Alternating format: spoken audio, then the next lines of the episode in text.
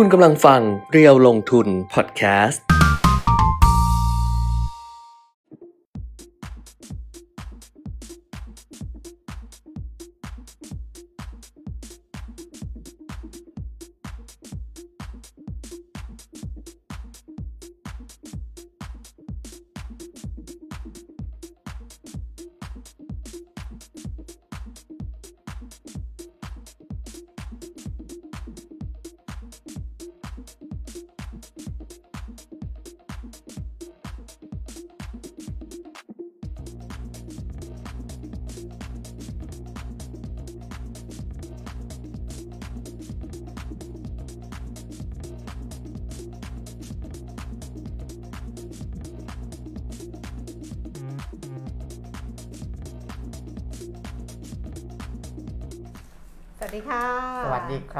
ครับอัปเดตเทรนด์ลงทุนนะคะ กับเพจเดียวลงทุนค่ะ วันพฤหัสบดีที่ 3 กุมภาพันธ์ 2565 เมื่อกี้เกือบโดนแล้วนะ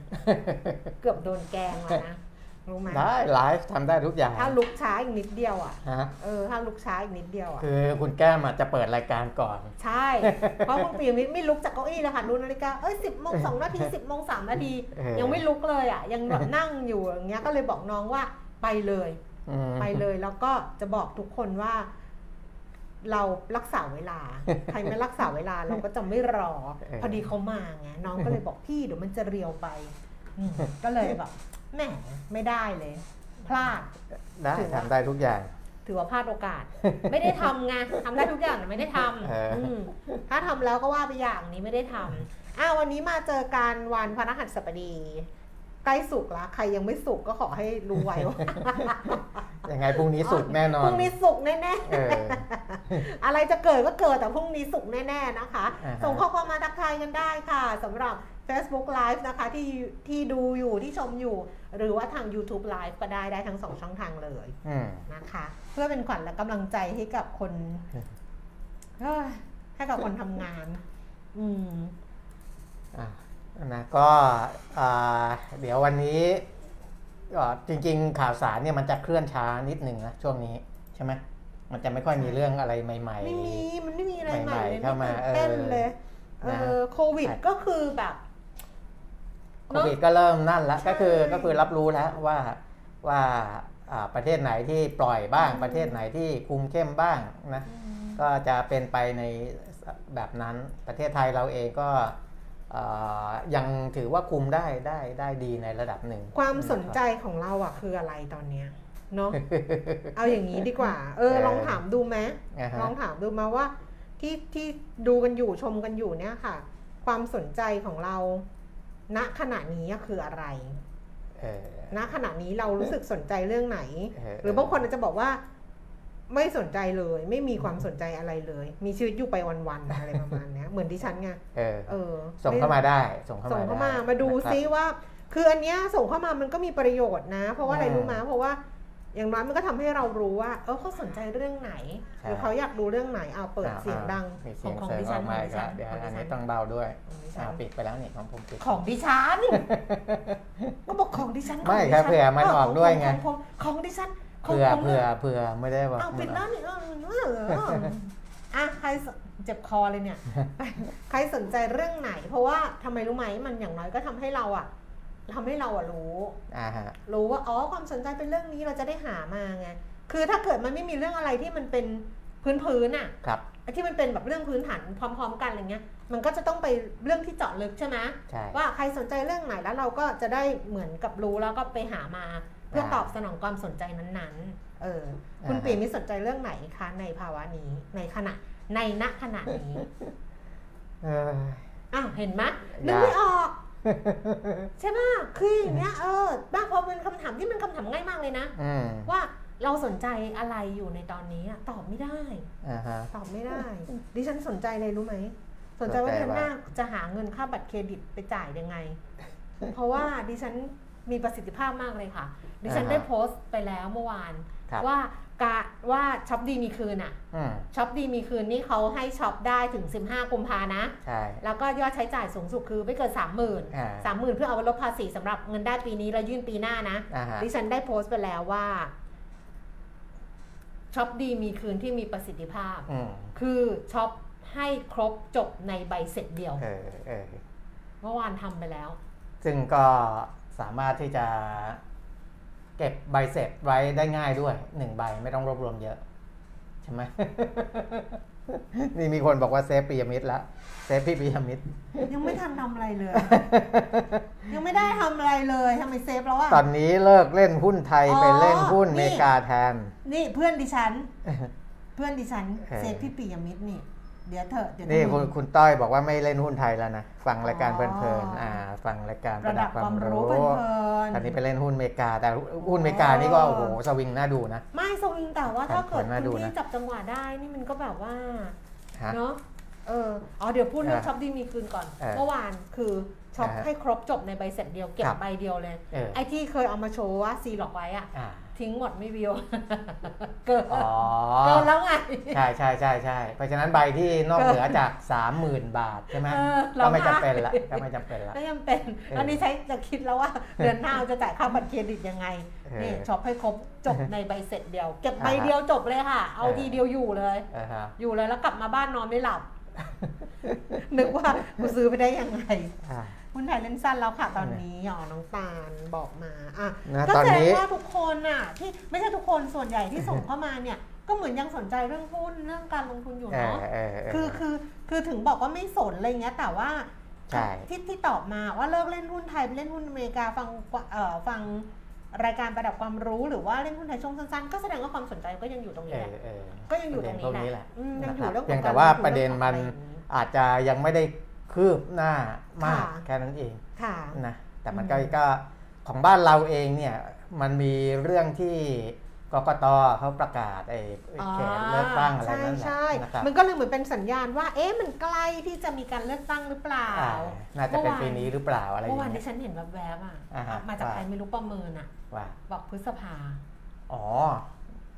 พฤษอ๋ภาอพฤษภาเร็วไปมั้งไม่ใช่พฤษภาเขาเรียกว่าอะไรไม่ใช่อ๋อพฤษเขาจะภามีเนี่ยเหมือนกับพฤษภาอะไรสักอะไรสักอย่างเออเออเออหรือว่ากทมไม่รู้ไม่รู้ไม่รู้ดีกว่ากทมสิพฤษกทภามใช่ป่ะกทเอมอกใช่ทปะมเนี่ยเดี๋ยวก็รู้รู้เรื่องละเออพฤษภานะอืมอันเนี้ยชัวร์เนี่ยเพราะว่ากทมจะไม่เลื่อนอืมอืมคือกกตประกาศอืมจำนวนสส400 เขต 77 จังหวัดเออมันก็เหมือนกับว่าเป็นการเคาะสัญญาณว่า เอ้ย ใช่ใช่จะมีการเลือกตั้งหรือเปล่า แล้วเออเราก็สนใจนะว่า จังหวัดที่เราอยู่อย่างเงี้ยค่ะ เราเลือกสสได้กี่คนอย่างกรุงเทพมหานครเนี่ยก็ได้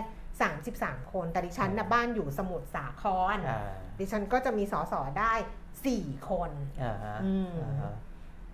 นะอันนี้ก็เป็นเป็นสัญญาณได้เหมือนกัน เพราะว่าอืมตอนนี้เสียงที่สนับสนุนรัฐบาลเองเนี่ยมันก็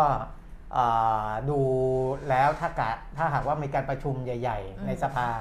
และจำเป็นต้องขอเสียงสนับสนุนเนี่ยอืม ก็มีสิทธิ์ที่จะอ่าไม่ได้รับเสียงสนับสนุนอืมอ่าเกิน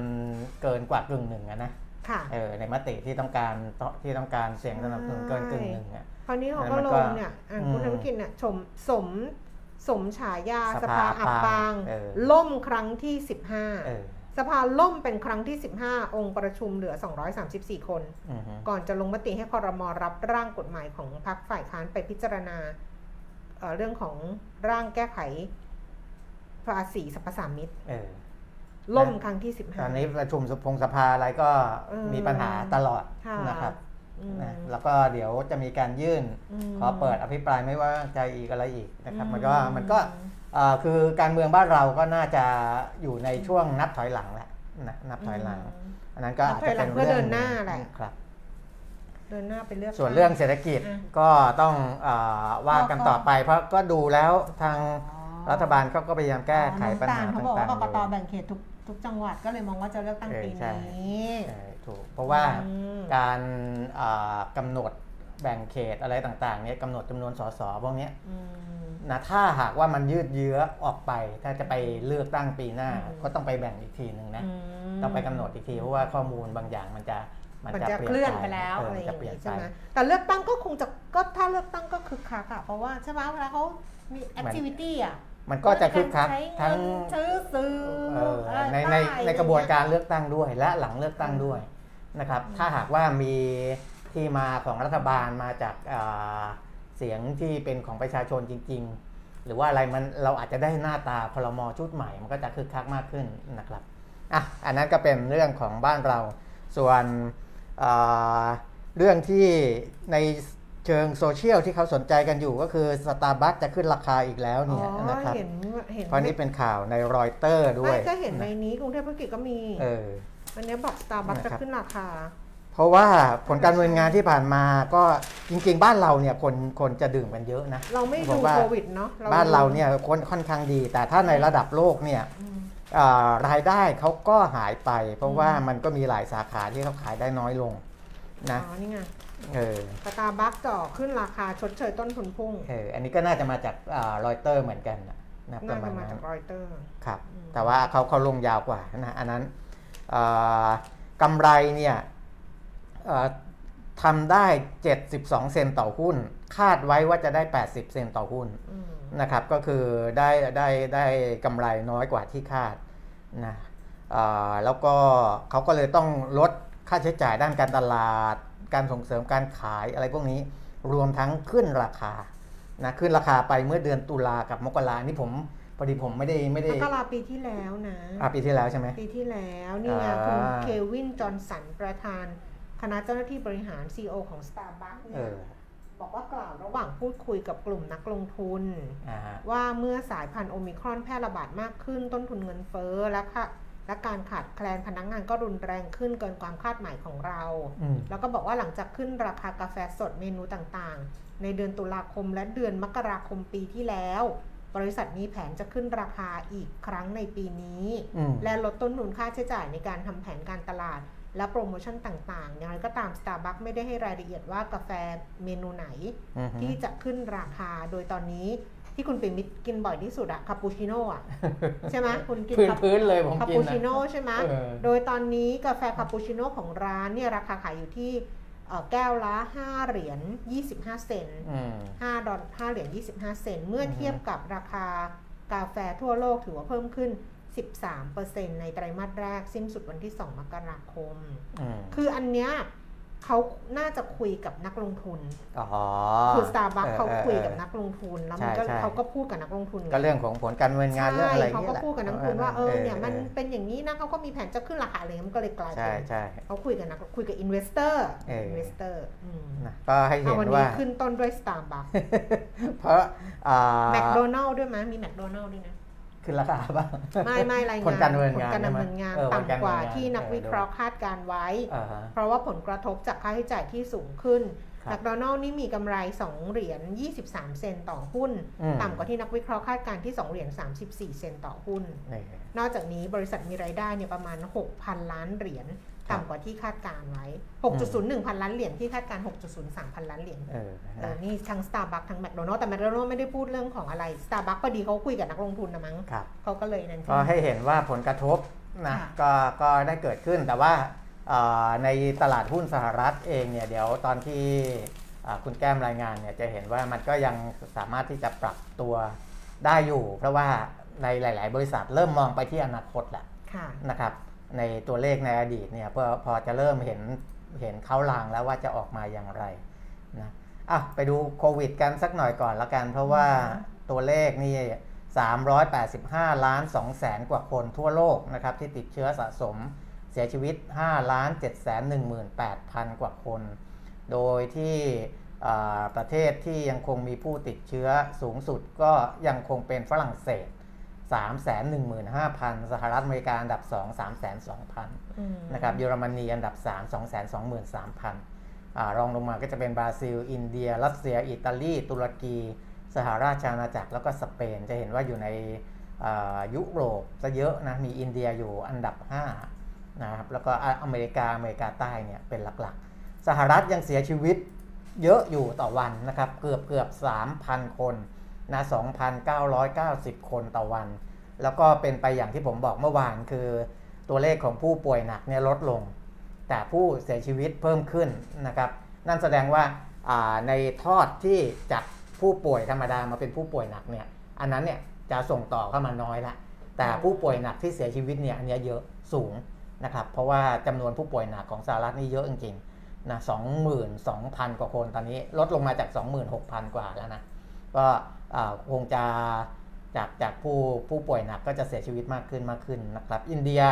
เสียชีวิต 991 คนบราซิล 946 คนต่อวันนะค่อนข้างค่อนข้างสูง เม็กซิโก 829 คนใน 1 วันนะครับ ของบ้านเรานะครับสำหรับตัวเลขของโควิด -19 วันนี้มีผู้ติดเชื้อเพิ่มขึ้น ก็ 9,172 นะ เมื่อวาน 85 87 จะเห็นว่าค่อยๆ ขยับขึ้นมาใกล้หมื่นแล้วนะครับ ใกล้หมื่นมากขึ้น แต่ว่าผู้เสียชีวิตเนี่ย เมื่อวาน 22 วันนี้ 21อืมก็ยังลดลง ก็อ่าผู้ที่หายป่วยกลับบ้านได้ 7,832 นะ แต่ต้องระวังตัวนี้แหละ ตัวเลขที่ปีผู้ติดเชื้อขยับเข้าใกล้หมื่นมากขึ้นเนี่ยใช่ถึงแม้ว่า จะไม่ได้เหนือความคาดหมายมากค่ะแต่มันส่งผลให้ผับบาร์คาราโอเกะเนี่ยก็ยังยังไม่ไม่สามารถได้เปิดได้อืมเออนะมันก็จะอ่าแล้วก็กิจกรรมทางเศรษฐกิจต่างๆ ที่เราอยากจะเปิดให้มันใกล้เคียงกับสภาพปกติเนี่ยมันก็ยังไม่ได้ถ้าตัวเลขการติดเชื้อยังสูงอยู่นะครับอืมเออการบริหารจัดการก็อาจจะจะจะยากขึ้นอีกนิดนึง นะครับนั่นก็คือสิ่งที่เรายังต้องช่วยกันคุมอยู่นะผมเห็นในหลาย ๆ ออฟฟิศเนี่ยหลายอืมๆบริษัท ก็ตรวจ ATK กันตลอดใช่นะครับแล้วก็เริ่มมีกระแสเสียงของผู้ประกอบการแล้วว่าเออภาครัฐจะช่วยอะไรบ้างไหมเพราะว่ามันแพงเออค่า ใช่ มันเปลืองด้วยแล้วมันแพใช่งต่อคนเนี่ยแล้วตรวจบ่อยไงตรวจบ่อยเออยิ่งบริษัทที่มีพนักงานเยอะนี่โอ้โหต้นทุนเพิ่มขึ้นบานเลยมนะแล้วผลักภาระให้กับพนักงานไปก็ไม่ดีก็ไม่อีกได้นะอีกอะเออนะบริษัทก็ควรรับภาระในการตรวจอะไรพวกนี้นะครับนั่นก็ยังเป็นเป็นเป็นปัญหาอยู่ในเรื่องของโอมิครอนที่แพร่กระจายนะครับ กรุงเทพติดเชื้อ 1,458 คนเพิ่มขึ้น ก็ยังสูงที่สุดอยู่นะครับ สมุทรปราการ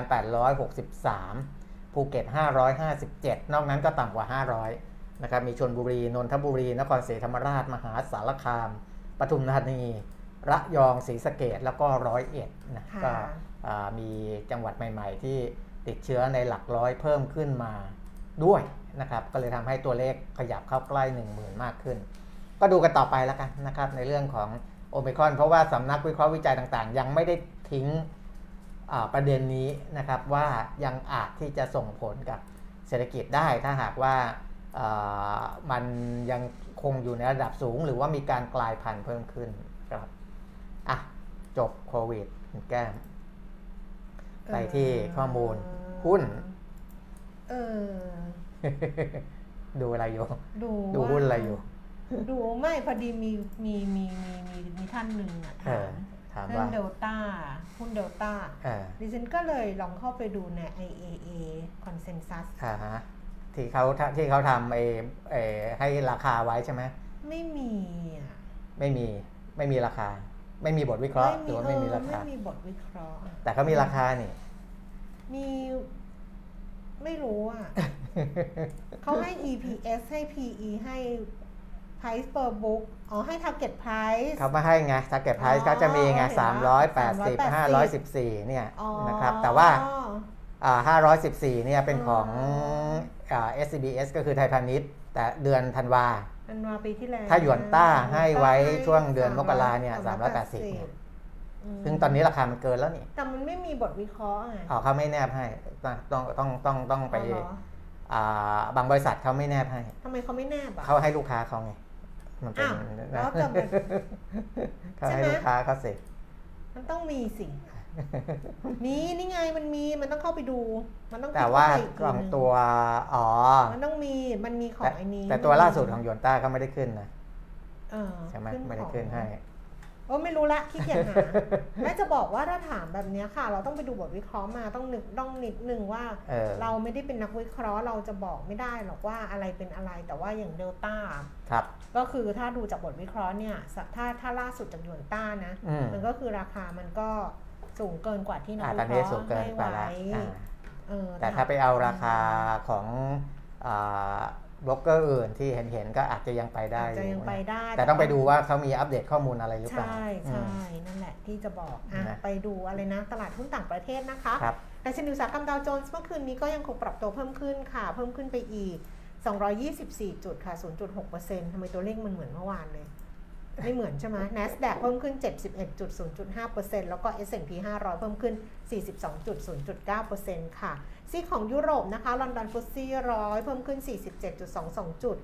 0.6%ดัคทังเฟิร์ตเยอรมนีลงไป 5.62 จุด 0.04%แล้วก็ CAC 40 ตลาดหุ้นปารีสฝรั่งเศสเพิ่มขึ้น 15.0.2%ค่ะ ในเอเชียนะคะเช้าวันนี้ตลาดหุ้นโตเกียวนิเกอีลงไป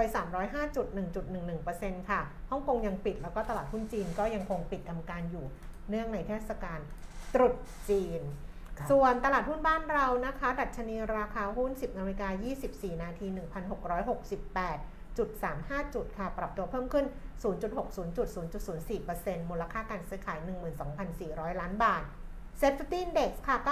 999.25 จุด ลดลง 0.53 จุด มูลค่าการซื้อขาย 5,250 ล้านบาท หุ้นซื้อขายสูงสุดอันดับหนึ่งเป็นเดลต้านะคะ ราคาลงมา 2 บาทอยู่ที่ 388 บาท KC KTC ครับ บัตร KTC นะคะ บัตรกรุงไทย 65 บาทเพิ่มขึ้นบาท 50 สตางค์ SCB ไทยพาณิชย์126 บาท 50 ลดลง 50 สตางค์ค่ะ HANA 72 บาท ลดลง 1 บาท 75 สตางค์ KCE 72 บาท 50 ลงไป 2 บาท 25 สตางค์ AOT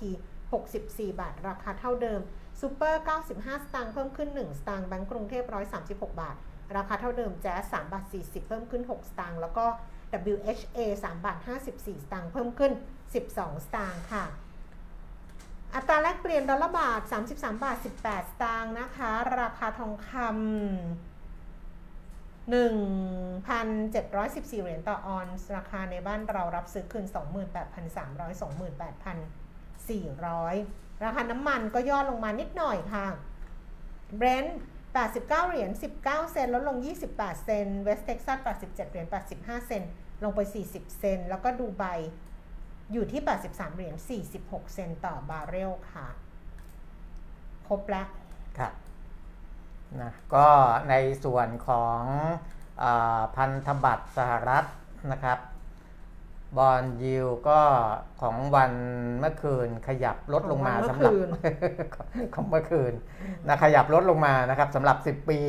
1.81 ลงมาที่ 1.78 2 ปีจาก 1.18 ลงมาที่ 1.16 ก็อ่าสะท้อนว่าแรงกระเพื่อมเนี่ยลดลงนะครับอืมแรงสั่นไหวลดลงนะแต่ว่าการคาดการณ์ว่าปีนี้จะขึ้นดอกเบี้ยกี่ครั้งเนี่ยยังอ่า มีแกว่งแกว่งๆอยู่ตั้งแต่ 4 จนถึง 7 ครั้งเลยนะ ตอนนี้อืมเออบางสำนักยังยืนยันที่ 4 บางสำนักก็บอกว่าขึ้นได้ 7 ครั้ง อันนั้นก็ต้องดูกันต่อไป ก็ดูตัวบอลยิวเนี่ยประกอบไปด้วยนะครับ แต่ล่าสุดยังไม่เห็นสัญญาณอะไรตรงนี้อืมครับะนี่อส่ยู่วนี่ดิฉันลงคลิปอันนี้นะ เจมส์อ่าเขาตัดให้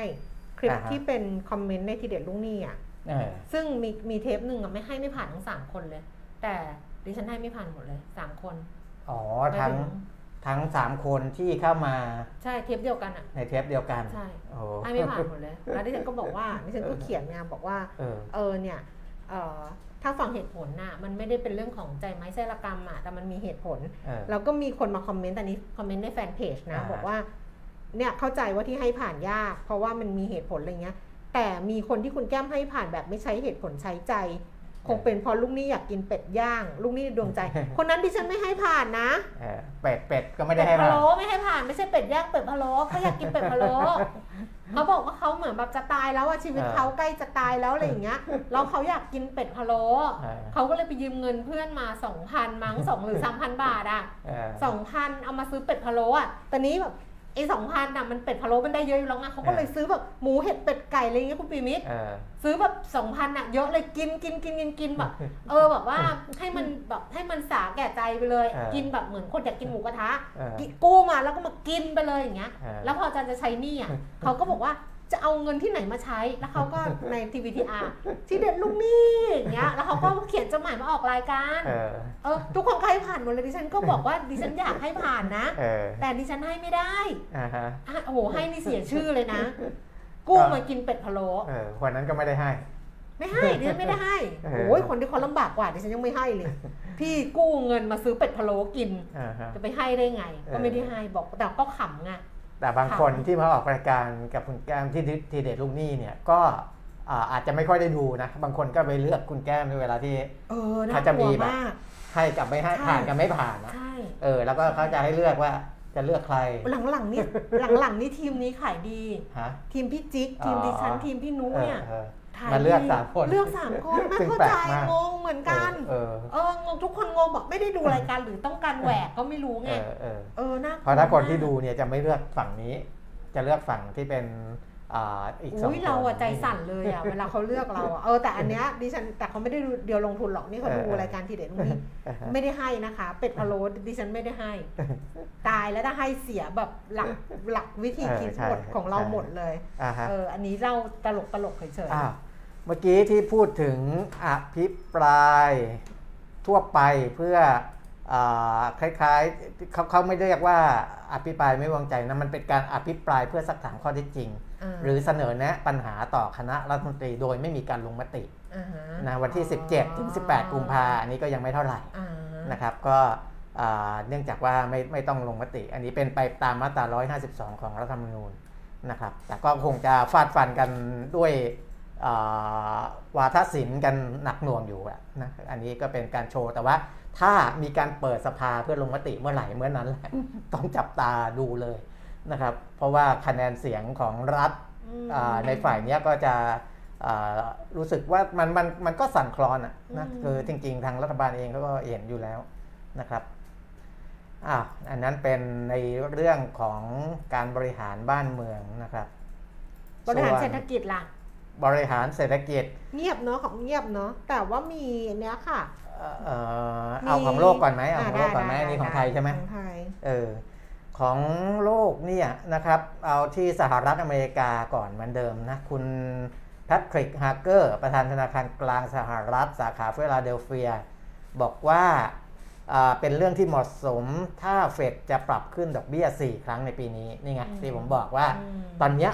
ยังมีตั้งแต่สี่4ไปจนถึง 7 นะ ตอนสี่นี้ยังห้าไม่เจ็ดสี่ห้าเจ็ดอ่าอ่าสี่ห้าไปเลจขนถึงเลขท้าย7สามตัวสสี่ห้าหรือว่าเจ็ดอ่า นะอันนี้อ่าประธานเฟดฟิลาเดลเฟียเนี่ยบอกว่าถ้า 4 ครั้งเนี่ยก็ถือว่าเหมาะสมนะครับเพราะว่าอ่าในเชิงนโยบายการเงินที่จะต้องควบคุมอัตราเงินเฟ้อเนี่ยต้องทำในเชิงรุกมากขึ้นนะเพื่ออาให้อัตราเงินเฟ้อได้คลี่คลายลงนะอ่าแล้วก็เขาบอกว่าถ้าขึ้น 4 ครั้งเนี่ยก็คิดว่าขึ้นทยอยขึ้นครั้งละ 0.25 ก็พอนะมโอ้ไม่ต้องหนักถึงแบบ 0.5%นะครับ 0.254 ครั้งก็ 1% 1%สำหรับอ่าปีนี้เทียบกับอัตราดอกเบี้ยที่ 0 ถึง 0.25 เนี่ย ก็ถือว่ายังไม่ได้หนักหน่วงอะไรอืมนะครับ ถ้าถ้าถ้ามองตอนนี้นะ เนื่องจากว่าเรามีมองไปอ่าไกลกว่านั้นอืมเพราะฉะนั้นวิธีการดูการขึ้นดอกเบี้ยของสหรัฐเนี่ย ถ้าหากว่าขึ้น 0.25% 4 ครั้งอืมตอนนี้กลายเป็นเรื่องธรรมดาแล้ว ธรรมดา และถ้า เทียบมาถึงตลาดทุนถามว่าจะเป็นยังไง ผมว่าตลาดทุนจะไม่ค่อยกระทบกระเทือนกับปัจจัยนี้เท่าไหร่อืมนะครับ ก็จะดูเรื่องของการเติบโตของผลการดำเนินงานดูอะไรตามตามปกติไปเศรษฐกิจนะโตเท่าไหร่อ่า sector ไหนโตกลุ่มไหนได้ประโยชน์เขาก็จะไปมองเรื่องพวกนั้นเป็นหลัก เพราะว่าของเขาเนี่ยถ้า 1%มันก็ยังถือว่ายังยังยังต่ำอยู่ค่ะนะแล้วก็ถ้าคุมเงินเฟ้อได้ด้วยอ่า ประเด็นภาพใหญ่ทางเศรษฐกิจก็จะไม่ได้เข้ามารบกวนกับตลาดทุนนะครับ อันนี้ถือตัวนี้เป็นพื้นไว้ก่อนนะเพราะว่ามันมีมากกว่านั้น เช่นขึ้น 0.5%ขึ้น 5 ครั้ง 6 ครั้ง 7 ครั้ง อันนั้นก็จะมีผลมากขึ้นเป็นลำดับนะครับในเชิงของนโยบายดอกเบี้ยของสหรัฐอเมริกาตอนนี้ ส่วนญี่ปุ่นเองนะครับ ญี่ปุ่นเนี่ยที่ผ่านมาถ้าเป็นนโยบายเศรษฐกิจการเงินเขายังใช้นโยบายในเชิงของอความผ่อนคลายอยู่นะครับ แต่ตอนนี้อาจจะมีความเข้มงวดมากขึ้นนะหน่วยงานกำกับดูแลความปลอดภัยทางไซเบอร์ของญี่ปุ่นเนี่ยจะบอกว่าอยากจะเข้มงวดมากขึ้นในการควบคุมเรื่องของไซเบอร์ที่มีความอ่อนไหวต่อความมั่นคงนะครับ แต่จริง ๆ อันเนี้ยสหรัฐอเมริกากับจีนเนี่ยเขาเขาเขาตระหนักเรื่องนี้มามานานแล้วนะสักระยะหนึ่งละสหรัฐก็กลัวนะกลัวจีนในเรื่องของความมั่นคงในเชิงไซเบอร์ จีนเองก็อันนั้นเขาระมัดระวังอยู่แล้วนะครับเพราะว่าเวลาอ่าเขาจะใช้ซอฟต์แวร์อะไรที่เป็นของสหรัฐโดยตรงเนี่ยเขาก็มักจะเอามาดัดแปลงหรือสร้างซอฟต์แวร์ที่ใช้ของตัวเองนะครับเพราะฉะนั้นเขาก็จะระวังอยู่แล้ว ตอนนี้ญี่ปุ่นออกมา แสดงท่าทีชัดเจนว่าซอฟต์แวร์ต่างๆ หรือว่าอะไรต่างๆที่ที่ญี่ปุ่นจะต้องใช้โดยเฉพาะหน่วยงานที่เกี่ยวกับความมั่นคงของประเทศนะด้านพลังงาน ด้านเทคโนโลยีสารสนเทศ ด้านการเงินด้านขนส่งอะไรเงี้ยจะต้องกำกับดูแลเรื่องพวกนี้ให้ดีนะครับ เพื่อไม่ให้ตกเป็นเป้าโจมตีของใครก็แล้วแต่นะครับก็อันนั้นก็เป็นทางด้านของญี่ปุ่น ส่วนทางด้านอินโดนีเซีย อัตราเงินเฟ้อเดือนธันวา 2.18%ค่ะนะครับ ก็ถือว่าเพิ่มขึ้นค่อนข้างสูงเหมือนกันเดือนมกราอ่า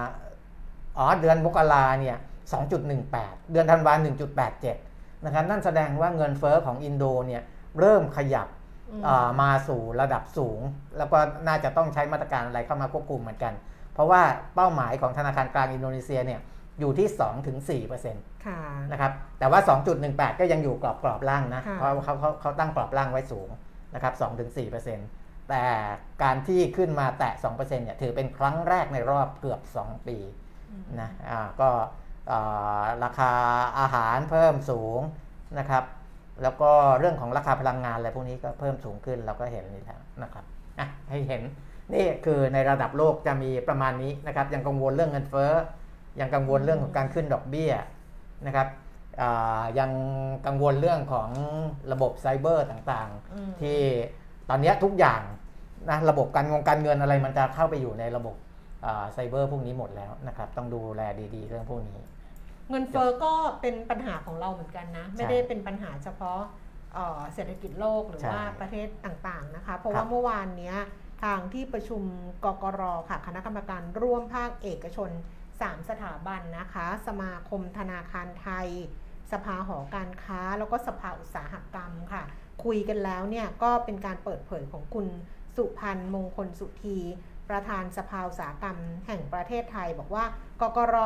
คุยกันทั้ง 3 ฝ่ายเนี่ยก็มีความเป็นห่วงเรื่องของสถานการณ์เงินเฟ้อในปี 2565 ซึ่งได้รับผลกระทบทั้งจากปัญหาราคา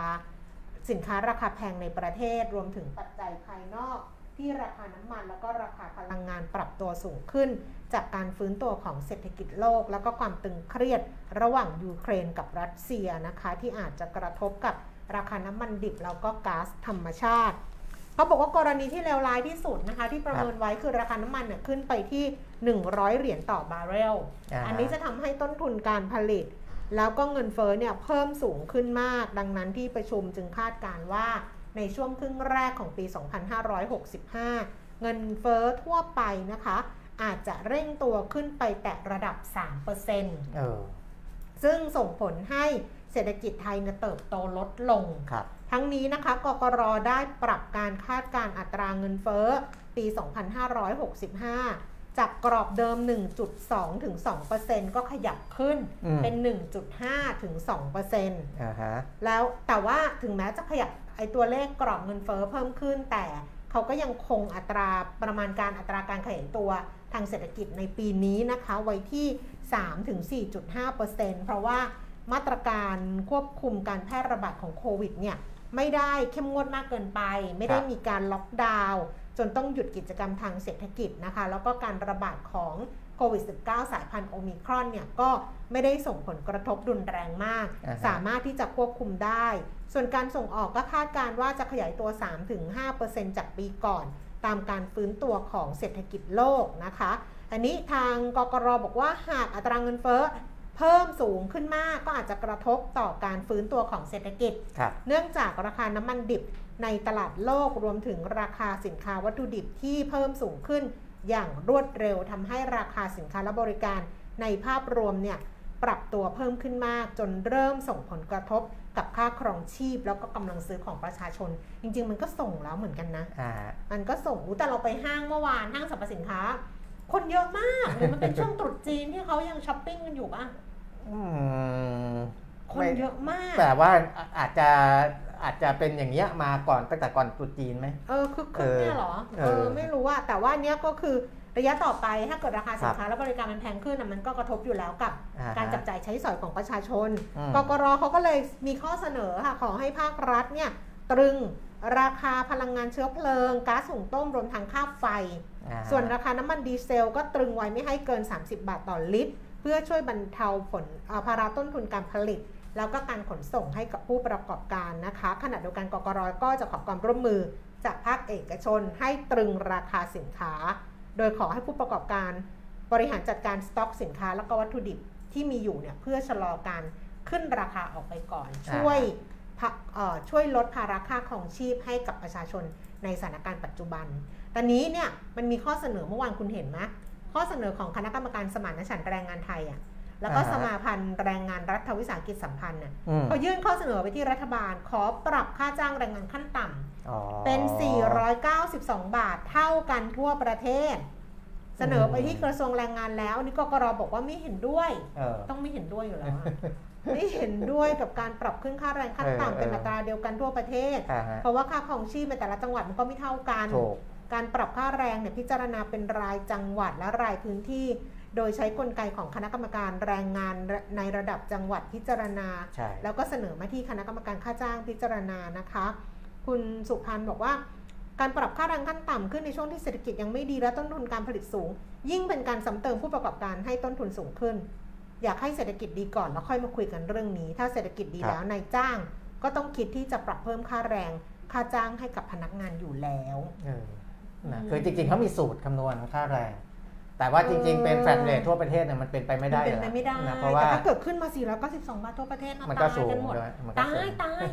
ตายมันต้องมีคนพอมีพอผู้ประกอบการตาย พนักงานก็ตายด้วยเออใช่ไหมอืมอะเราพูดพูดแบบพูดแบบแฟร์ๆอะใช่ใช่ป่ะถ้าขึ้นมาอย่างเงี้ยค่าแรงขั้นต่ำ492 บาทอะผู้ประกอบการอยู่ไม่ได้หรอกอืมเออบางที่อะตอนที่เขาขึ้นมา 300อะตอนนั้นน่ะวูบมาเขายังบอกเลยว่าโหเขาก็แทบกระอักเลือดเหมือนกันนะเออฮะใช่ป่ะถ้าเออขึ้นอย่างนี้ เขาตายเราก็ตาย เพราะว่าอืมถ้าเกิดผู้อืมถ้าเกิดนายจ้างจ้างไม่ไหวอะเออลูกจ้างก็ตกงานอยู่แล้วนะจากได้เท่าที่ได้กลายเป็นศูนย์หน้าตกงานด้วยอย่างเงี้ยเอออืมนะจริงๆ ค่าจ้างแรงงานที่เอ่อต่างกันเนี่ยมันสามารถใช้ในการบริหารจัดการเรื่องของการเคลื่อนย้ายแรงงานอะไรพวกนั้นด้วยได้เหมือนอืกันมนะก็ต้องก็แต่ว่าเอ่อในสูตรเดิมเนี่ยที่ผมเห็นมันก็มันก็แปลกๆอยู่บางทีจังหวัดใกล้ ๆ กันติดกันเนี่ย นะค่าแรงอาจจะต่างกันเยอะไปหน่อย หรือว่าต่างกันน้อยต่างกันแค่ 1 บาทอืมเอ่อต่อวันนะทำไมไม่ปรับให้มันเท่ากันไปเลยอะไรอย่างเงี้ยนะอันนี้อันนี้ก็สามารถปรับสูตรใหม่ได้นะครับอืมแต่คงจะไม่เท่ากันในทั่วประเทศแล้วก็เออมันเท่ากันเอ่ไม่อได้ถ้าจะขึ้นก็ในภาวะอย่างนี้อาจจะขึ้นอืมขึ้นขึ้นมากไม่ได้นะอืมเพราะผู้ประกอบการยังไม่แข็งแรงพอนะครับ คือก็เข้าใจอะนะเรามีปัญหาเนี้ยเรื้อรังมานานเรื่องของ เรื่องของรายได้ไม่พอค่าใช้จ่ายอะครับเรามีมานานแล้วล่ะเพราะครับค่าครองชีพแล้วตอนนี้มันก็เห็นชัดว่าอ่าโอ้ฮะมันแพงแพงแพงแพงแพงไปหมดอะครับมันก็ อืมแต่พอปรับมันก็ใช่ป่ะคือมันก็ต้องหาจุดที่ทุกเรื่องในโลกมันต้องหาเออจุดที่มันสมดุล balance แล้วก็ใช่เขาอยู่ได้เราอยู่ได้แล้วก็เออไปด้วยกันใช่ไปแบบไม่ต้องไม่ต้องสุขสบายทั้งคู่อะอืม ก็คือสุขสุขก็แบ่งกันคนละนิด ทุกข์ก็แบ่งกันเอออย่างเงี้ยก็ win win win win ใช่ทั้งคู่อะครับมันถึงจะไปด้วยกันได้ไงบางที่คือบางบางคนก็มีอติจูดกับที่ทำงานแบบ แบบลบแบบเป็นอคติแบบที่คุณปีมิตรเขียนคอลัมน์อะอืมคอลัมน์นี้ส่งไปให้ Exclusive Member อ่านแล้วนะไอ้ฟังแล้วนะอ๋อคอลัมน์ปีมิตรพิชิตหุ้นเดือนเออกุมภาเออเมื่อวาน เมื่อวันไหนนะวันวันจันทร์หรือวันอังคารอะขยัน นั่งทำงานเขาบอกเออไม่ให้ทำงานไอ้วันวันขึ้นปีใหม่อะอ่าฮะวันที่หนึ่งกุมภาอ๋อที่เขาบอกให้ทำงานน้อยๆอะเออเออนี่ขยันเนี่ยเลยเหมือนโดนอะไรก็ไปดีดเออทำงานเยอะเลยทำเยอะไปหมด แล้วก็เลยทำคลิปส่งไปให้อ๋อ Exclusive Member แล้วก็มีโพสต์บนเพจเรือลงทุนไปแล้วด้วย โพสต์บนเพจก็ต้องอ่านเออก็อันนั้นต้องใช้อ่านเอา แต่เออคนที่ไม่ไม่ไม่แต่จริงเอาพอดแคสต์อยากไปอ่านโพสต์ก็ได้นะฮะ อ๋อ ไปกดฟังใช่อีกทีกดนึงฟังในนั้นได้เลยเออเดี๋ยวเจมเอาไปโพสต์ได้เลยเออคือเพจจะลงทุนจะได้มีอะไรเยอะๆแบบครับเอาไปได้นี่ได้ไงได้เอาไปเอาไปแปะก็สามารถที่จะคลิกฟังได้อ่าฮะเป็นเสียงดิฉันอ่าอ่านเสียงคอลัมน์ที่คุณปีนเขียนครับเขาไม่อ่านเองค่ะเขาขี้เกียจเออคุณนี่คุณแก้มเสียงน่าฟังกว่าไงก็นั่นแหละหรอดีแล้วไม่หรอกเป็นคนลงเสียงนะอ้าวเอออีกเรื่องหนึ่งที่อ่าทยอยออกมาซึ่งแบงก์ใหญ่ๆเนี่ยแจ้งมาหมดแล้วนะครับเขาเรียกว่าอ่า เป็นอ่าเป้าหมายทางการเงินของธนาคารต่างๆสำหรับปี 2565 นะผมเอาแบงค์ล่าสุดที่แจ้งออกมาก่อนแล้วเดี๋ยวย้อนให้ดูว่าแบงค์อื่นๆที่ที่แจ้งออกมาด้วยมีอะไรบ้างนะครับ ที่แจ้งมาในตลาดหลักทรัพย์ล่าสุดก็คืออาธนาคารกรุงศรีอยุธยานะครับเขาก็จะแจ้งตัวเลขหลักๆมาแหละเพื่อให้นักวิเคราะห์เนี่ยเวลาประเมินเนี่ยจะได้มีทิศทาง ที่เอาไปประเมินราคาเป้าหมาย หรือว่าให้คำแนะนำกับนักลงทุนที่ถูกต้องนะครับธนาคารกรุงศรีอยุธยาให้การเติบโตของเงินให้สินเชื่อเนี่ยสามถึงห้าเปอร์เซ็นต์นะครับเปอร์เซ็นต์อาจจะไม่ได้เยอะนะแต่ว่าแบงค์ขนาดใหญ่ๆเนี่ยแค่โต 3-5%เนี่ยรายได้ก็น่านาจะเข้ามาพอสมควรแล้วนะครับสัดส่วนสินเชื่อรายย่อยต่อสินเชื่อรวมเนี่ยประมาณ 50% นะแล้วก็ส่วนต่างอัตราดอกเบี้ยสุทธิที่เขาวางไว้ 3.1 ถึง 3.3%เห็นไหมตัวตัวนิมได้ 3%กว่านี่ไม่น้อยนะครับ ไม่น้อยนะในการเติบโต 3-5%เนี่ยแต่ว่าการเติบโตของรายได้ที่ไม่ใช่ไม่ใช่ดอกเบี้ยเนี่ยเขาให้เป็นแฟลตก็คือคิดว่าไม่โตนะครับปีนี้นะแล้วก็สัดส่วนการตั้งสำรองต่อสินเชื่อรวมวางไว้ที่ 150 ถึง 160 basis points นะครับ อัตราส่วนสินเชื่อด้คุณภาพ NPL เขาประมาณไว้ประมาณ 2.6%ค่อนข้างต่ำนะครับ แบงก์กรุงศรีเนี่ย NPL เขาจะต่ำกว่าแบงก์ใหญ่อื่นๆอยู่แล้วนะครับต่ำแต่แทบจะต่ำที่สุดนะครับประมาณ 2.6%ซึ่งแบงก์อื่นเดี๋ยวจะให้ดูว่า NPL ที่วางไว้เป้าหมายก็สูงกว่านี้นะครับออย่างเช่น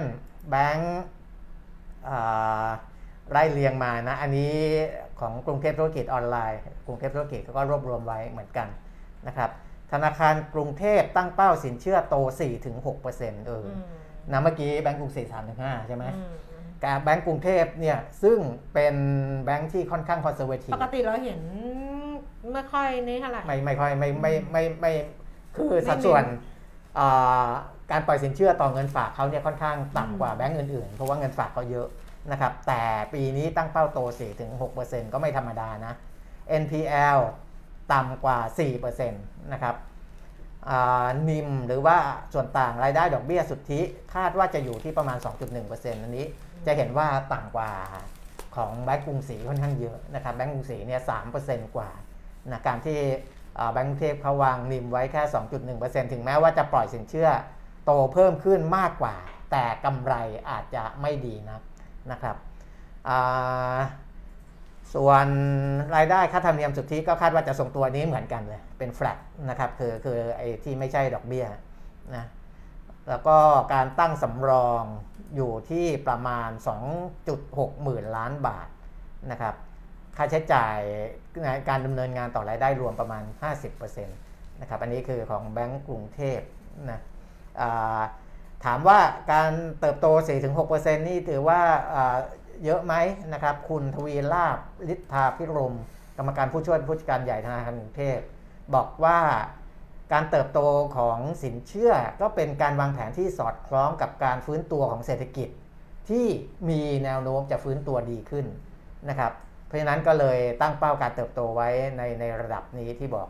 4-6%สำหรับสินเชื่อนะครับ แล้วก็ มีการให้ความสำคัญกับการปรับตัวปรับองค์กร ปรับความสามารถในการแข่งขัน เพื่อสร้างการเติบโตในอนาคต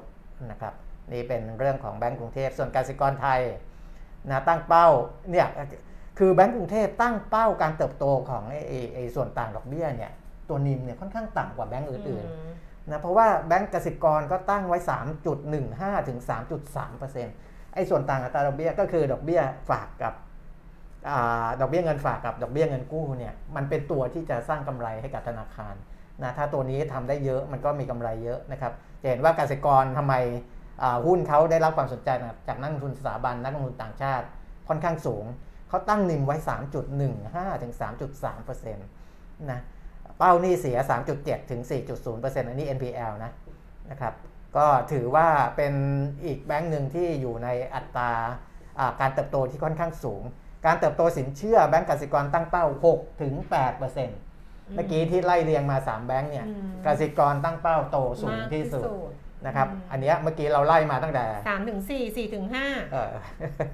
สี่ถึงหกเอาสี่ถึงหกอ่าแล้วก็หกถึงแปดโหกำลังจะทำเป็นว่าตั้งใจฟังพลาดเลยหกถึงแปดนะครับอะกสิกรก็ก็ยังเป็นแบงค์ที่อ่าหลายคนให้ความสนใจไทยพาณิชย์อืมไทยพาณิชย์การเติบโตสินเชื่อ3-5อ่านี่ว่าวางไว้อยู่อยู่ในระดับประมาณของเบอ่าของแบงก์กรุงศรี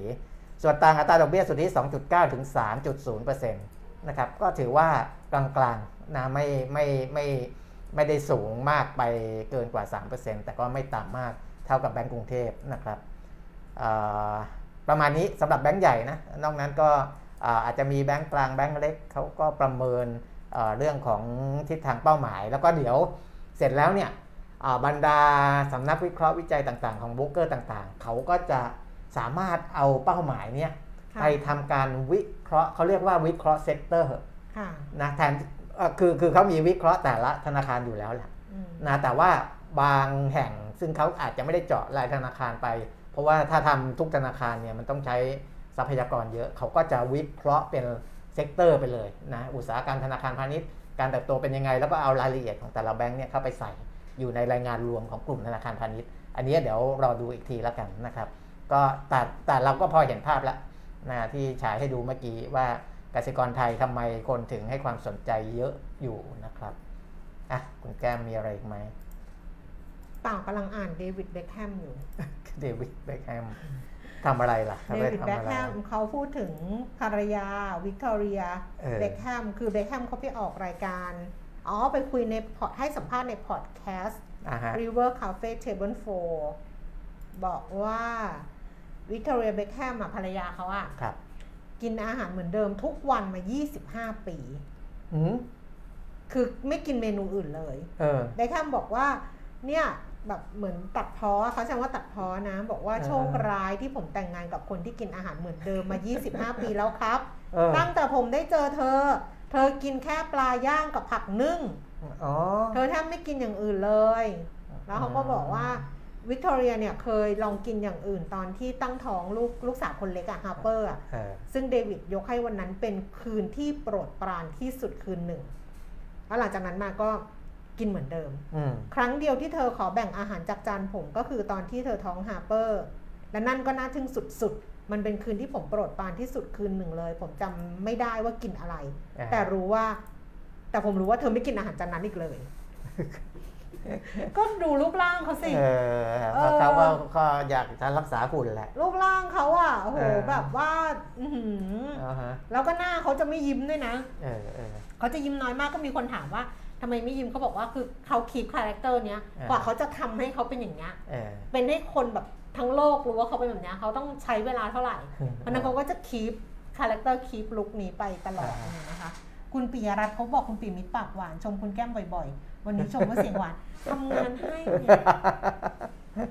ทำงานให้เออเออพูดถึงการกินเนี่ยเจอเคยเจอผู้บริหารคนหนึ่งที่เขาไม่ไม่กินข้าวเลยอะใช่ไหมที่กินแต่ก๋วยเตี๋ยวอย่างเดียวอะมีเออใช่เออที่เขาบอกว่าเขาเขาคุณเขารัฐพันนิชพันธ์เออน่าจะเป็นคุณรัฐที่ว่าผู้บริหารของธนสยามธนสยามเมื่เมื่ออก่ก่ออนนแล้วก็แล้วก็มาอยู่ไอ้ LH Bank อะแล้วก็ Quality อ่า House อะไร Quality อะ House เออนะเออคุณแกรัฐแกไม่กินพันธ์เออแกไม่กินข้าวไม่กินบอกว่ากินข้าว กินข้าวไม่เป็นแล้วอะก็คือกินก๋วยเตี๋ยวเออกินก๋วยเตี๋ยวอย่างเดียวเลกิยนเส้นเออเออนะก็มีก็มี แต่ว่าหลาย ๆ คนคือเวลากินเมนูอะไรแล้วคิดว่าเฮ้ยมันกินได้ ก็จะจะสั่งซ้ำๆอะโดยส่วนใหญ่ก็จะอย่างนั้น จะไม่ค่อยเปลี่ยนอะไรมากมายมันเนี่ยต้องมีเบื่อมั้งอะฮะแต่กินซ้ำๆบ่อยก็เบื่อเออนะกินไม่กินเมนูเดิมมา 25 ปีอะเบเอคอแฮมเอบอกอเออเดวิดเบคแฮมบอกว่าแสดงว่าเขาเป็นคนไม่เบื่อเนาะก็ดีเหมือนกันนะ ไม่เขาถูกเขาบางทีบางคนเขาถูกฝึกมาเป็นอย่างนี้เออคุณก็ต้องไปอยู่ในกองที่เขาเป็นเป็นนางแบบเป็นดาราไม่มีไส้อะอ๋อเอเอออเขากินอะไรที่เราเห็นแล้วเราแบบโหกินได้ไงวะเนี่ยเออแล้วเขาก็อยากกินอย่างอื่นนะอ่าฮะเขาอยากกินแต่เขาก็ไม่กินนะเขาก็หันมาบอกโอ้เนี่ยเขาชอบกินมากเลยแต่ว่าเขาก็ไม่กินนะเขาไม่แตะเลยนะ เพราะว่าอืมเออ ถ้าถ้าเราเป็นแบบเขาอะเออก็บอกแล้วไงความผอมเป็นเรื่องของดารา คนธรรมดาก็อ้วนต่อไปเออก็เป็นแบบนั้นนะเนี่ยวันนี้มีเขาแชร์ แต่ว่าดิฉันน่ะขี้เกียจไปเช็ค คือจริงๆมันต้องเช็คก่อนแชร์เออเออแต่จริงๆเขาก็แชร์กันบ่อยแล้วล่ะไอ้เรื่องเรื่องที่แบบย้อนอดีตราคาทองคำอะไรอย่างเงี้ยอ่าฮะมันมันมันก็มันก็น่าสนใจ เพราะว่ามันก็จะให้เห็นว่าราคาทองคำเนี่ยมันก็ขึ้นน่ะครับมันก็เป็นซับเป็น asset ที่เราก็รู้กันอยู่แล้ว เพราะว่าตั้งแต่ปี 2508 ในระยะยาวใช่ไหมพูดถึง ก็ 2508เออปีนี้ปีอะไรอะเกือบ60ปีที่เอแล้วออะเออ ถ้าถ้า2568ก็คือ60ปีถูกไหมอ่าฮะก็คือลบไป3มา57ปีที่แล้วอะ ครับ รุ่นรุ่นแม่อะแม่มะ รุ่นพี่เก่ง ไม่ใช่แม่ไงแม่ไงพูดพี่เก่งออกอากาศได้ไงอ๋อเหรอเออพี่เก่งคือพี่ชายพี่ชายรุ่นแม่สิเออรุ่นแม่อันนั้นพี่เก่งเขาเพิ่งคลอดแม่เพิ่งคลอดที่ไปซื้อทองนี่ไงเออก็ต้องเป็นรุ่นแม่อะอ่าฮะถ้า2508เนี่ยราคาทองอยู่ที่บาทละ416บาท เออดิฉันยังเคยพูดกับพี่เป๊กกันนิดอะอันนี้พูดได้อ่าพี่เป๊กต้องมีต้นต้นทุนบาทละเออ400 ดิฉันเชื่อว่ามรดกเขาไม่ต้องมีบาทละ 400 ใครยังมีทองบาทละ 400 บ้างมะเออ เออปี2508เนี่ยบาทละ 400 แล้วมันบาทละ 400 ไปเรื่อย ๆ เลยนะ จนถึงอ่า ปีอีก 8 ปีอะ ปี 2516 เนี่ย มันเป็นบาทละ 912 บาท แต่อันนี้ดิฉันไม่รู้ว่าที่เขาเอาราคามาเนี่ย มันเป็นราคาณสิ้นปีราคาที่ไฮราคาสูงสุดหรืออะไรอย่างนี้ไงเออเออมันไม่มีอ้างอิงไง อาจจะเป็นราคาเฉลี่ยหรืออะไรเอเงี้ย อหรือราคาเฉลี่ยหรือราคาปิดสิ้นปี หรือราคาเออสูงสุดในปีนั้นเนี่ยเออเราไม่รู้ครับเขาไม่ได้บอกที่มา อ่า แต่ว่ามีแค่ว่าปี 2508เนี่ยทองบาทละ 416 บาท เออ ปี 2518 อีก 10 ปีถัดมาอืม จาก 416 บาทเนี่ยอีก 10 ปีถัดมามันเป็นบาทละ 1,580 บาท อืม เออแล้วดูอีก 10 ปีมะ อีก 10 ปีถัดมา ในปี 2528 ใช่ไหมอ่าพอปี 18 เนี่ย 1580อืมพออีก 10 ปีถัดมาปี 28 บาทละ 4,274 บาทอ่าฮะไอ้ช่วงบาทละ 4,500 ดิฉันมีประสบการณ์อืมพอดิฉันเริ่มซื้อทองตอนนั้น ตอนอ่าบาทละ 4,500ครับปี 2528 เนี่ย บาทละ 4,274 บาท พออีก 10 ปีถัดมาปี 38 อันนี้ไม่ขยับนะคุณปีมิตรอ่าฮะ จาก 4274 เนี่ย อีก 10 ปีคือ 4712อืมคือ 10 ปีตอนเนี้ยเริ่มเริ่มนี่ละอ่าฮะอยู่ตรงเริ่มนี้เริ่มนานละเริ่มนิ่งๆอ่าใช่ก็อยู่คือตรงนี้คือเป็นนานละฐานใหม่เออเออ แต่พออีก 10 ปีถัดมาคือจากปี 38 ที่ 4,700 พอปี 48 เป็น 8,500อืมคือขึ้นมาเกือบเกือบเท่าตัวอ่าฮะหลังจากนั้นปี 58 นะคะ อีก 10 ปีถัดมาจาก 8,500 ปี 58 เป็น 20,000 เลย โอ้เกือบ 3 เท่าอ่าฮะเออแสดงว่ามันมาเร่งในช่วงนี้แหละอ่าฮะเออแล้วก็ล่าสุดก็คือ 28,000 แต่อันนี้เขาบอกไฮคือปี2ปี 63 อะอืม3,400 บาทอ่าฮะเออนั่นแหละ นั่นแหละ แล้วก็อ่าย่อลงมา พูดทำไมเนี่ย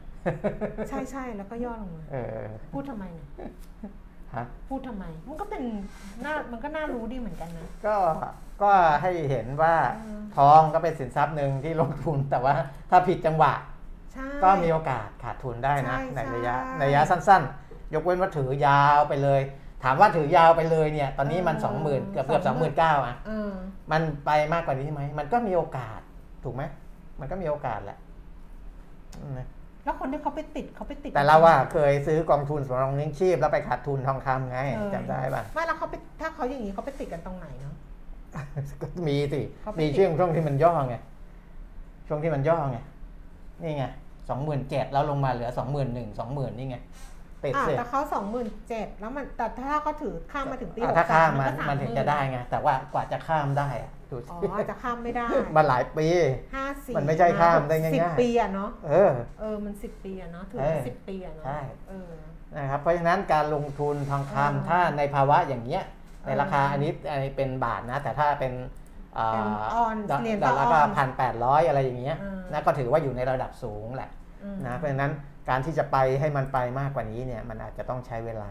อืมนะครับ ซึ่งเอ่อแล้วมันก็ คือถ้าถ้าไปดูในการวิเคราะห์ของบรรดาผู้ค้าทองคำเนี่ยจะเห็นว่า เขาก็จะไม่ได้มองทิศทางที่มันชัดเจนแล้วตอนเนี้ยอืมนั่นหมายความว่ามันโอกาสที่มันจะไปเดินหน้าไปเรื่อยๆเนี่ยมันก็ไม่ได้ง่ายอืมนะครับเพราะเวลาวิเคราะห์ตอนนี้วิเคราะห์ปัจจัยพื้นฐานยากมากทองคำอืมเขาก็จะเอาการวิเคราะห์ทางเทคนิคเข้ามาจับอืมถ้าในเชิงวิเคราะห์ปัจจัยพื้นฐานเนี่ยมันจะไปผูกกับค่าเงินบ้าง นิดหน่อย ซึ่งอันนี้น่าสนใจนะอืมซึ่งเมื่อวานนี้ที่ผมบอกว่าอ่าห้องค้ากสิกรไทยเขาบอกว่าอืมค่าเงินบาทครึ่งครึ่งปีหหลัลังงจะเนี่ยแข็งอาจจะแข็งเออซึ่งตอนนี้มีหลายคนมาสนับสนุนเออเช่นนักเศรษฐศาสตร์จากธนาคารเครดิตสวิสเออบอกว่าคาดว่าแบงก์ชาติ หรือว่าธนาคารแห่งประเทศไทยเนี่ยจะอ่าปล่อยให้ค่าเงินบาทแข็งค่าไปอ่า ถึงระดับ 31 บาทต่อดอลลาร์สหรัฐ หรืออาจจะต่ำกว่านั้น หมายความว่าแข็งกว่านั้นอีกนะ 31 บาทต่อดอลลาร์สหรัฐได้ เพราะว่าประเทศไทยเนี่ยยังมีศักยภาพในการเติบโตของการท่องเที่ยวอีกมากนะครับแน่นอนมันต้องมากอยู่แล้ว เพราะตอนนี้มันหายไปเกือบหมดนะครับ แล้วก็อ่าคือถ้ารัฐบาลไทยผ่อนคลายกฎระเบียบอะไรต่างๆ ในการเดินทางเข้าประเทศเนี่ยก็จะทำให้การท่องท่องเที่ยวเนี่ย เติบโตสูงจะส่งผลให้เงินบาทแข็งค่านะครับ อันนี้เป็นทิศทางที่ห้องค้าเกษตรกรเขามองเหมือนกันว่า แต่ว่าเขามองไปครึ่งปีหลังนะกว่าเราจะผ่อนคลายอะไรเต็มที่นักท่องเที่ยวจะเริ่มเข้ามาเนี่ยนะครับค่าเงินบาทก็จะแข็งค่าขึ้น อาจจะไปแข็งถึงระดับ 32 บาทต่อดอลลาร์สหรัฐหรือแข็งมากกว่านั้นด้วยนะครับไปถึงอาจจะไปถึง 31 บาทต่อดอลลาร์สหรัฐเลย อันนี้ขนาดรู้ว่า สหรัฐจะขึ้นดอกเบี้ยนะอืมเออก็ก็คนที่ต้องใช้อัตราแลกเปลี่ยนก็ต้องพิจารณาไว้ด้วยนะครับอืมส่วนโอเปกที่เมื่อคืนเขาประชุมเรื่องของการปรับเอ่อกำลังการผลิตนะก็ตกลงว่าขึ้นกำลังการผลิต 4 0 0 0 0 0บาร์เรลต่อวันนะครับตั้งแต่เดือนมีนาคมเป็นต้นไปนะก็อันนี้ก็ตามตามที่คาดแล้วก็ผมเคยบอกไว้ก่อนหน้านั้นแล้วว่า ถึงแม้ว่าประเทศผู้ผลิตน้ำมันจะ enjoy กับราคาน้ำมันที่เพิ่มขึ้น แต่ว่าเขาก็เอ่อไม่ได้อยากให้เพิ่มขึ้นจนเป็นผลกระทบในระยะยาวนะครับก็ยังยังยังอ่าอยากรักอยากจะรักษาไว้ในระดับสูงนะครับ แต่ก็ให้ทุกคนเนี่ยสามารถที่จะใช้ได้นะครับอะประมาณนี้ อยู่กันไหมอะ อยู่แหละคุยไปเรื่อยๆแล้วแบบไม่คนทุกคนเงียบๆก็เลยหวั่นใจว่าอ๋ออ๋อเขาก็ยังอยู่กันเออนะครับ แต่เรื่องน่าจะหมดละของผมน่าจะหมดละโอ้ดิฉันก็หมดดิฉันไม่มีเรื่องเอาหมดรละอกคนนี้ดิฉัหมนดไม่ใช่คนหาเรื่องคนอืมหมดแล้วก็ไม่ต้องอยู่แล้วหมดแล้วก็ไม่ต้องอยู่ เออ หมดแล้วก็ไปหมดแล้วสิก็ไปค่ะ ไปทุกคนไปไปไปเดี๋ยวเดี๋ยวพรุ่งนี้เออพรุ่ฮะงนี้ค่อยกลับมาเจอกันครับพรุ่งนี้วันศุกร์พรุ่งนี้ศุกร์แน่ๆแหละอืมอ่าฮะพรุ่งนี้เจอกันนะคะ วันนี้ครับเราสองคนไปแล้วเนาะสวัสดีค่ะ สวัสดีครับ